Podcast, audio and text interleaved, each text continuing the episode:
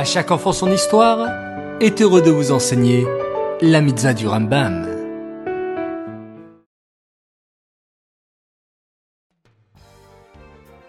Bonsoir les enfants, Shavuatov, j'espère que vous allez bien.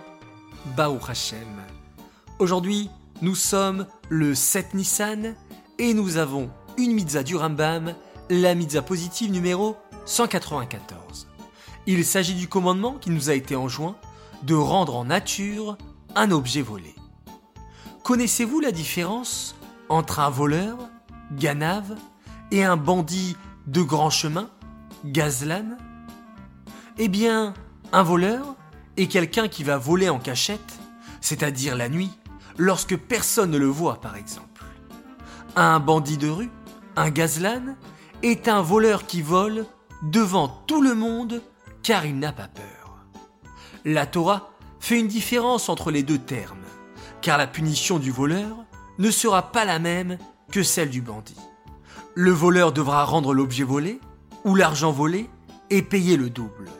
Le bandit, quant à lui, devra rendre l'objet volé ou l'argent volé et payer un cinquième, c'est-à-dire le quart. Cette mitzvah est dédiée les Nishmat, Gabriel Abat Moshe, Aléa Shalom.